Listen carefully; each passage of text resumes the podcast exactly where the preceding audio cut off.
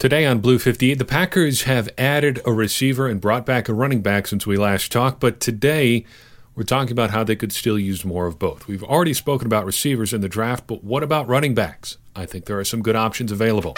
Blue 58! Hello and welcome to another episode of Blue 58, the one and only podcast of thepowersweep.com. I am your host, John Meerdink, happy to be with you here for another episode. Got a lot to cover today. We're going to talk about Devin Funchess, we're going to talk about Tyler Going to talk about running back prospects coming up in the draft, and we're going to talk through the first chapter of Take Your Eye Off the Ball 2.0, our book for the Blue 58 Book Club. So let's get started. First, Devin Funchess. The Packers make a move at wide receiver. It's not the move that I would have preferred or expected, but they have added a receiver in Devin Funchess. And he's kind of sticking with the uh, the Brian Gutekunst type here. Boy, Brian Gutekunst has a type. He likes his receivers big, he likes them pretty muscly, and he likes them maybe a little bit slower than uh, the rest of us would prefer. Uh, Devin Funchess, big bodied receiver, only played the single game with the Colts last year after starting his career with the Carolina Panthers. Collarbone injury wipes him out for all of 2019. Now, the reason we don't have contract numbers yet on Funchess is uh, they can't do physicals. So, in theory, the Packers have signed him. That may still get scuttled. I don't expect that to be a, a huge deal. Collarbone issues, while they can be serious, as we well know in Green Bay, um, don't necessarily linger from season to season, though they can.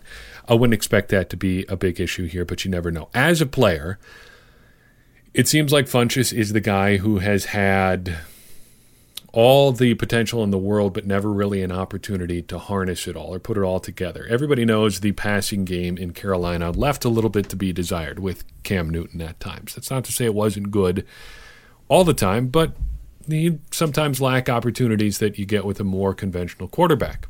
Uh, and I say that as probably a, a fairly big Cam Newton fan.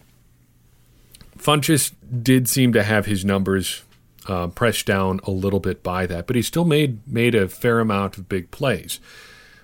We, you know, we track explosive plays, the power sweep. That's something that, that we, we keep an eye on. Uh, for receivers, that's catches of 16 yards or more. Uh, from 2017 to 2018, his last two full seasons in the NFL, Funchess uh, produced 37 of those explosive plays.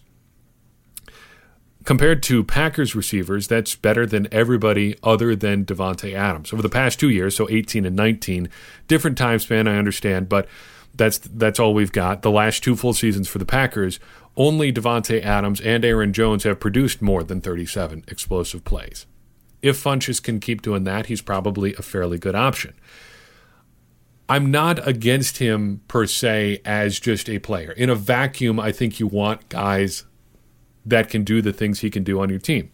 You know, I'm for big, fast, strong receivers as well. Though Funchess' time speed and his play speed are probably a little bit different. Time speed is not good. I would just looking at a cursory look of what he does on the field, he plays faster than 4 7. Maybe not a lot faster all the time, but he does play faster. Um, you you like guys like that. The Packers have a lot of them for a reason. Allen Lazard is a good example. Funchess seems like just a more probably developed Allen Lazard. So, from the standpoint of just having better receivers or more good receivers around, I guess it's not a terrible move. But I would like to see more of a, a speed oriented guy, and maybe that comes in the draft. Last time we talked, I think I talked about big swings at the receiver position. Maybe it was a couple episodes ago.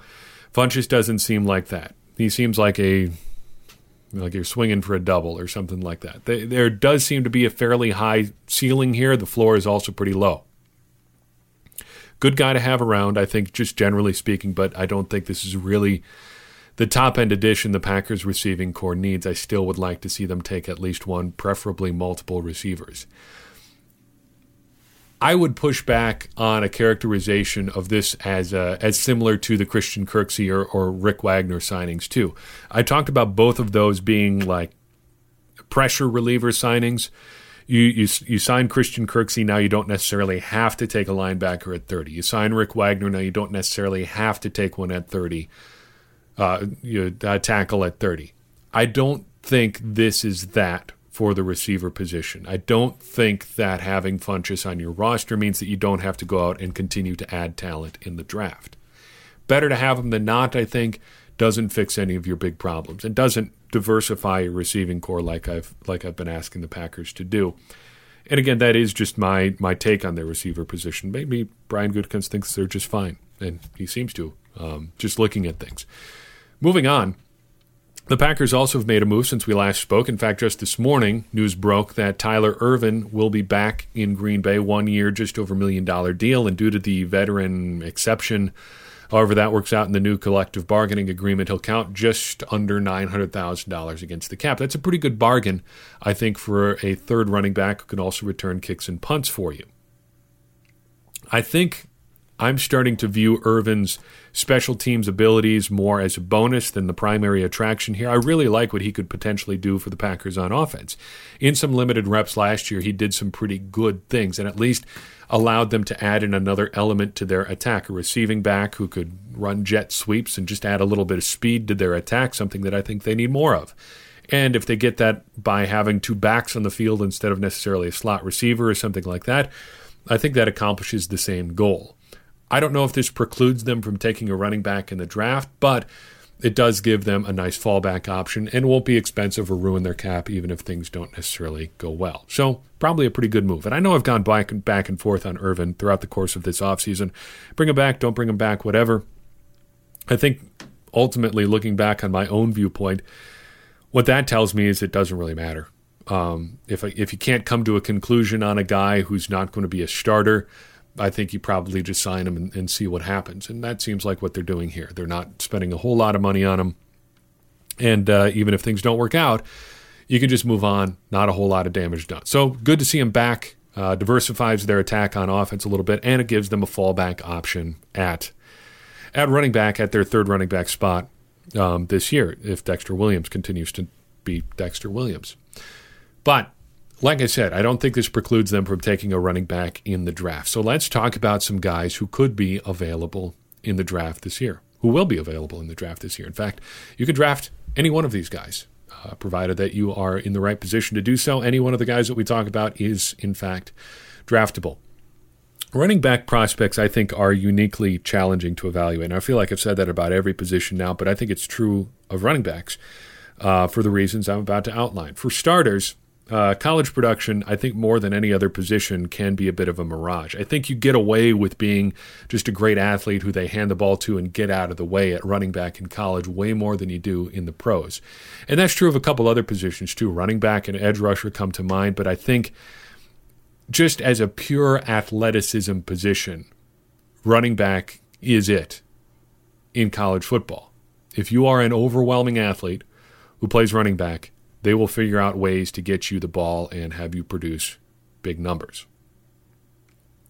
The flip side of that is that you will have guys who are not that productive just because they didn't get a lot of opportunities, but can still do useful things for a pro team. So, guys that are gadget guys in college, guys who don't really have a defined position but end up in running back in the NFL just because of where they are in terms of height and weight and their overall size and athleticism. They just end up at running back, and you, well, you end up with a Tyler Ervin type player. A guy who plays a little bit of special teams, does some interesting stuff on offense, but doesn't necessarily have the defined sort of regular running back skill set. It also seems like running back, more than almost any other position, will have guys who come out of nowhere two years after they're drafted and just rush for 1,200 yards or something like that. Or they show up in some random playoff run and it's got like, wow, this guy's good now. He's going to run for 150 yards in the wild card round, another 120 in the divisional round, and, and now he's on the short list to be the Super Bowl MVP. And whenever that happens, you get like 35 articles from various football knowers scattered all over the country saying, well, how did we miss on this guy? What was everyone missing? On running back prospect X that now he's just showing up out of nowhere and he's good.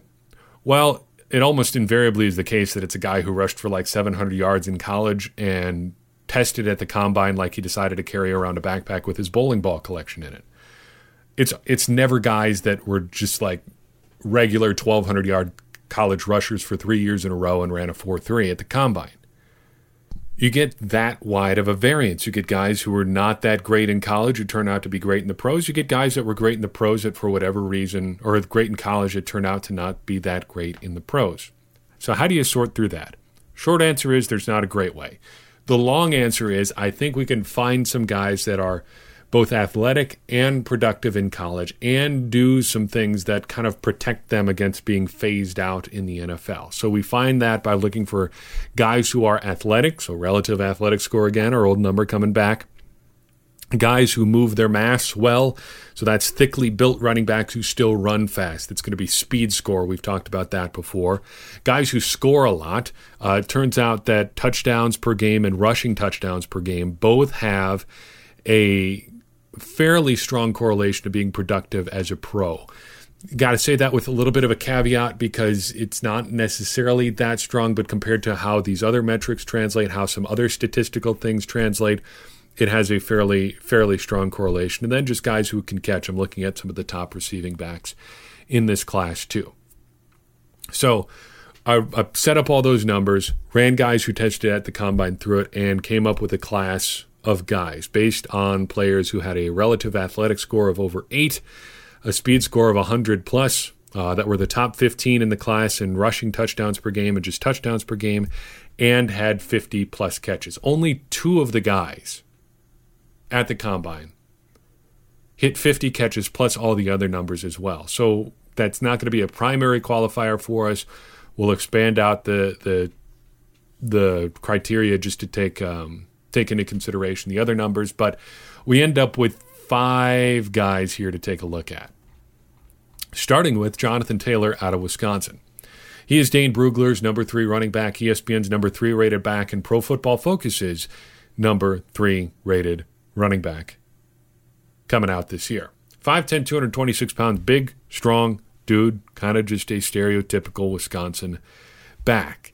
And if you look at him from that perspective, being kind of a stereotypical kind of Wisconsin back, though probably faster than what guys are uh, generally stereotyped as being in Wisconsin, it seems like he could be the best pure running back prospect in the draft. The guy that is what people think of when they think of a classic running back. He moves really well for his size. He's productive, had a lot of carries at Wisconsin, and we'll talk about that in a second. But you like him because he is what he says on what it says on the box. You go to the store for draft prospects, you go to the running back section section, and you pick up the box that says one classic running back. You open it up, and Jonathan uh, Taylor is inside. I always stumble over his name because I want to say Jonathan Taylor Thomas, but that's both dating myself and a, a weird thing to think, I suppose. Um, but Jonathan Taylor is that sort of classic running back guy. If I had to find a couple red flags, it would be these. First, he wasn't used as a receiver a lot. That is not necessarily his fault, and he still did have a fair number of catches. But if you're looking for guys that have shown that they can be competent regular receivers in your offense, he hasn't necessarily done that a lot. He has done it, just not a lot. And again, that's not necessarily his fault. You can only run the plays that are called for you. He also had almost a thousand touches in college. That is a lot of mileage on your odometer coming into the NFL. In fact, that was the most of any running back who tested at the combine this year. He had 968 touches at Wisconsin. The next closest back in in the combine class had 866. So that's a bit of a red flag there.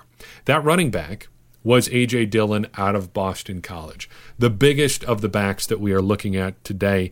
Six feet tall, 247 pounds. He is top 10 for both Dane Brugler and ESPN, ninth and seventh, respectively, in those two, two uh, rankings. He is the big version of the classic running back, and he is big at 247 pounds. Productive, consistent at Boston College, ran almost as much as, as Jonathan Taylor. He had 866 touches, but he is even less of a receiver than Taylor was. Does not have a lot in the way of catches in college. So if you're looking for that, this is not your guy. We do get into that a little bit more with Cam Akers out of Florida State. He's five foot five foot ten, 217 pounds. Fifth ranked running back for ESPN. He's Pro Football Focus is number six. Brugler does not have him in his top 10. This seems to be the guy that hits most of what I want out of a running back. He's big, but he's not too big, but big enough to not get necessarily overwhelmed by the physical contact. Fast, but not only fast. He contributes as a receiver, he's got a background as a dual threat quarterback. The drawback here is that he doesn't necessarily produce a lot of big plays, at least not the number that you would expect out of a guy with the athleticism that he has. But if you're looking for a, a player that projects to, I think, what the Packers have started to tend a little bit more towards in their running backs, he seems like that kind of guy. He's not the bigger bodied Devante Mays, Jamaal Williams type. He's more along the line uh, of Aaron Jones, but a little bit more thickly built. For a guy who's even more in the Aaron Jones mold. Look at Darrynton Evans out of Appalachian State, Appalachian State, excuse me, if you're looking for the local pronunciation. Five foot 10, 203 pounds. He is ESPN's number 32 running back out of 33. So take this one with a grain of salt because a lot of the a lot of the tape watchers are not really loving Darrynton Evans too, though I really like him. He seems like he's in the Aaron Jones, Tyler Ervin sort of mold. A little bit small, not necessarily too small. Fast, but not necessarily a blazer. The athletic outside zone type runner also has a kick return background. He can do a lot of the things the Packers tend to look for out of their running backs. He's a fairly good receiver, too. If you get hung up on the size, being only 203 pounds, I get that. I think it kind of works the other way, too, because you can look at guys that are the, the classic, you know, 5'10, 5'11, 215, 220 pounds, and just say that's a prototypical running back. Well, he can't play that that sword cuts both ways. So if you if you find a guy who's a little bit too small that plays well, don't knock him down just because of his size. And if you find a guy who is not productive but meets all the the height, weight, speed requirements you have, that's great for you. Uh, but be forewarned that just because he has those characteristics doesn't mean he'll be good. Uh, you gotta gotta be both. Moving right along, Ke'Shawn Vaughn out of Vanderbilt's another interesting prospect. 5'10, 214 pounds. One of the two guys on our list without a relative athletic score above eight, and we'll finish with both of those two guys. A lot of people talk about him being a little bit tight, which would explain the low athletic score, but good straight line speed. He has a 103 speed score, which is pretty good, not great, but good. Not a lot of big plays for him either, more of a grinded out style runner. Still had 50, 50 plus catches, 66th, in fact, 10th most out of running backs who tested at the combine. He reminds me more of the Devante Mays type guy. He's not as big as Mays was, but uh, a thickly built, tightly wound, straight line sort of runner. And I think the Packers are probably trying to get away from that a little bit more. It seems that way, at least, uh, with, with Jones and Ervin uh, getting more consideration. Finally, we'll finish out talking about Patrick Mays out of Memphis. Six foot one, 217 pound prospect. He is ESPN's 17th ranked running back. He, again, is the second of two guys without a relative athletic score above eight. Pretty productive, good as a receiver. He scored a touchdown every 13 carries as a senior. To me, he reminds me a little bit of James Starks, tall, straight line guy, a little stiff looking at times, but gets it done. And you can get by, I think, with a stiffer runner in a zone running scheme uh, more than than just about anywhere else. So um, I wouldn't necessarily knock Taylor down there. I feel like I'm going through these guys really fast, and there's a couple reasons for that. Again, all the stuff that we talked about up at the top.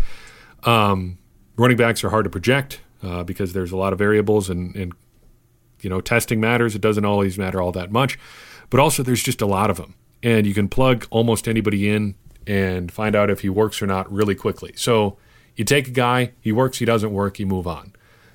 So if I'm drafting from among these guys, who do I take? I think it's got to be Cam Akers or Darrynton Evan for Evans for me. I like that they hit everything that we looked at.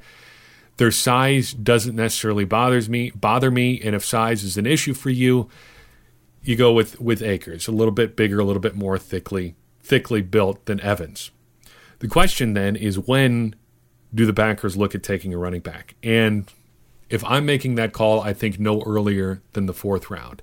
Not that they couldn't use a good running back, but I think other needs are going to outweigh outweigh um, the desire to have another running back. And now with Ervin back, that relieves a little bit of pressure from having to having to draft a running back anywhere near the first three rounds or so. So if any of these guys are available in the fourth round or later, I think you take a flyer on them, see what they can do. If not, You don't worry about it and you move on, get another back next year because they are going to need backs sooner or later, especially with Aaron Jones and Jamaal Williams heading into contract years. So, running backs, there you go. What do you think? Let me know who you would take and uh, what you would like to see us talk about a little bit more. Note on that for a second. Uh, just today, just before we recorded, I was going back through a couple of the, the YouTube videos, looking at comments, following up on what people said, and I noticed that people tend to comment a little bit later than I've been um, giving them credit for. So usually I try to look at YouTube videos. I look at the the video that posted to YouTube of the podcast, uh, the last one, the day I record the next one. So that's usually a, a, gap of about two days. So I've noticed that people are tending to find the YouTube videos a little bit later than that. Most people who listen to the podcast or at least download the podcast do so on the first day or the second day. YouTube videos tend to have a little bit longer shelf life there. So if you're leaving comments and I'm not getting back to you there, um, sorry about that. I will try to do a better job of circling back to some of the older videos there and trying to trying to find some stuff there because we have had people ask some questions I've noticed that I haven't gotten to, and I don't want to think that want you to think that I am uh, just breezing over your questions there. And a couple of people ask for mock drafts. I think that's something that we can do. Just kind of play out a couple different scenarios, like say they draft a, a you know a, a, linebacker in the first round out of, out of who's available. Say they draft an offensive lineman in the first round out of who's available. Say they only pick from guys that we've talked about. Who do they take? I think we could play out a couple scenarios like that. The the thing that I wouldn't want to do is go like I know you can you can do these draft simulations where you go seven rounds deep. That it's fun. I think if you're super into mock drafts, I would really struggle with that because at a certain point you're really getting out of the uh, the comfort zone or, or guys that you can really know all that much about. But but we can do something like that. That could be a lot of fun. Let's finish the the position by position preview first. So we have defensive backs and off the off the ball linebackers to go. Let's do that. Do both of those before we start diving into into mock draft stuff. So we will do some of the, that sort of stuff. Um, just not yet. I want to talk about all of the position groups first. Let's talk book club. So, for this episode, I asked you to read the first chapter of Take Your Eye Off the Ball.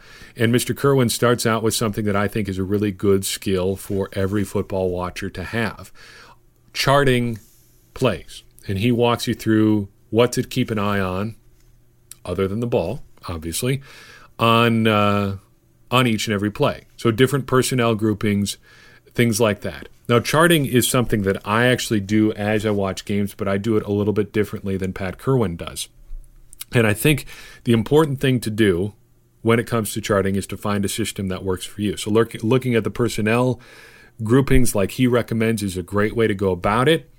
Uh, but what I do is I just keep track of down and distance, uh, where the drive started, and how much time there was left on the clock when the drive started. So that's stuff that I can look back on when I'm going through my notes later in the in the whether I'm doing a podcast or just want to refer back to it or, or whatever. That's stuff that I can look back on and have without having to look up the game book or, or the charting data on Pro Football Reference or whatever. So I like to have uh, what drive number it was in addition to those those other two things.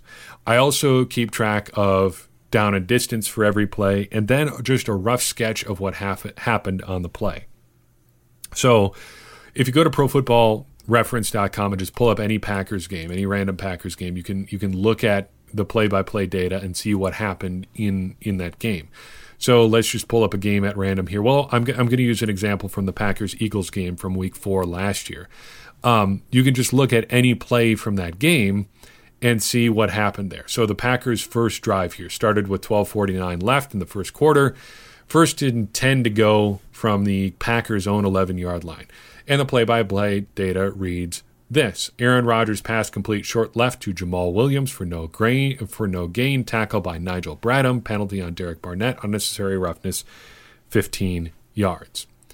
I don't chart all of that information because I know that I can refer back to the actual play-by-play um, later on if that's something that I need. What I do is write down uh, the player's number who got the ball in the play and, and at least where they got where they got the ball. So my play-by-play data for the Packers' ninth drive uh, starts with first and 10, 80, middle. So that tells me that Jimmy Graham caught a short pass over the middle. And I chart other notes that um, that kind of occur to me as the plays go along. For instance, half a dozen plays later, the Packers have a second and six. Uh, I wrote 17 open, 12 slight underthrow. Um, the actual play by play data from that says second and six, Aaron Rodgers pass incomplete deep right intended for Davante Adams. That's good to know, but it doesn't necessarily help you when I'm trying to refer back to that play. And I actually had a star next to that play in the margin because that was something that that was a play that could have ended up uh, helping the Packers in a big way because they were actually down seven at this point and ended up losing by seven points. That was a play that the Packers could have ended up scoring on had the play been on target or at least gotten more yards. So that that's what I would encourage you to do. Just write down if you want the basic details about the play and stuff that is going to help you remember that play later on. I like his system for writing down the personnel groupings too. That's probably something that I should try to do as well because that tells you a little bit more about the play. Uh, than just writing down what happens. I also thought it was interesting that he made note of uh, made first downs versus inherited first downs. That's a good thing to be aware of. Uh, inherited first downs are like uh, you force a punt and you start from your own 33 yard line, first and 10. Well, that is an inherited first down. You didn't do anything to get that first down other than forcing them to punt. You got a first down just because it started on first down. Made first downs are so you get the punt, uh, you get first and 10 on your own 33 yard line, you complete a 12 yard pass. It's first and 10 now from your own 45. That is a made first down. And the plays that you run on made first downs versus inherited first downs uh, are different they are different in, in one significant way. Drive starters, and this is something that we talked about a couple years ago, not so much over this last season, but the 2018 season for sure. We did a good job of tracking drive starters. And drive starters is something that Aaron Rodgers talks about a lot. If you ever watch the NFL's Turning Point series on YouTube or NFL Films or whatever, um, he quite frequently makes mention of, of drive starters. So a play, a drive starter is just a play that you run that you know you can pick up a few yards on that gets you going on a drive. You start, you kind of settle into a drive that way. So the Packers quite often run a little boot action on first down, just a little dump off pass or an off tackle run. Something that's going to get you in the neighborhood of three to five yards, sets you up with the second and short and second and medium, just gets your drive started on the right footing. And that plays into that made first downs versus inherited first downs things. I really got a lot out of this first chapter. A uh, nice little short chapter to get us started. We'll read chapter two for next week. Let me know what you think about chapter one of Take Your Eye Off the Ball. Uh, let me know any thoughts that you might have about this uh, as we head into into chapter two, and we will bring them up as we talk about uh, the next chapter as well. That's all I've got for you in this episode. I do appreciate you reaching out, listening in, doing whatever you do to interact with the show. Uh, that makes this a lot more fun as we're going through this time of social distancing. Hearing from you guys uh, means a lot, and I appreciate you reaching out if that's what you're doing. Uh, if you have any ways or any thoughts about making the show better, there's something you want us to talk about, let us know wherever you happen to find the show Facebook, Twitter, uh, YouTube, wherever you do it, email, Patreon, all those great places. Let us know. We will try to follow up on your questions and concerns and thoughts and whatever uh, as they come in because that helps this conversation continue. And that conversation helps us all become smarter Packers fans. And as I always say, smarter Packers fans are better Packers fans, and better Packers fans are what we all want to be. I'm your host, John Meerdink. We will see you next time on Blue 58.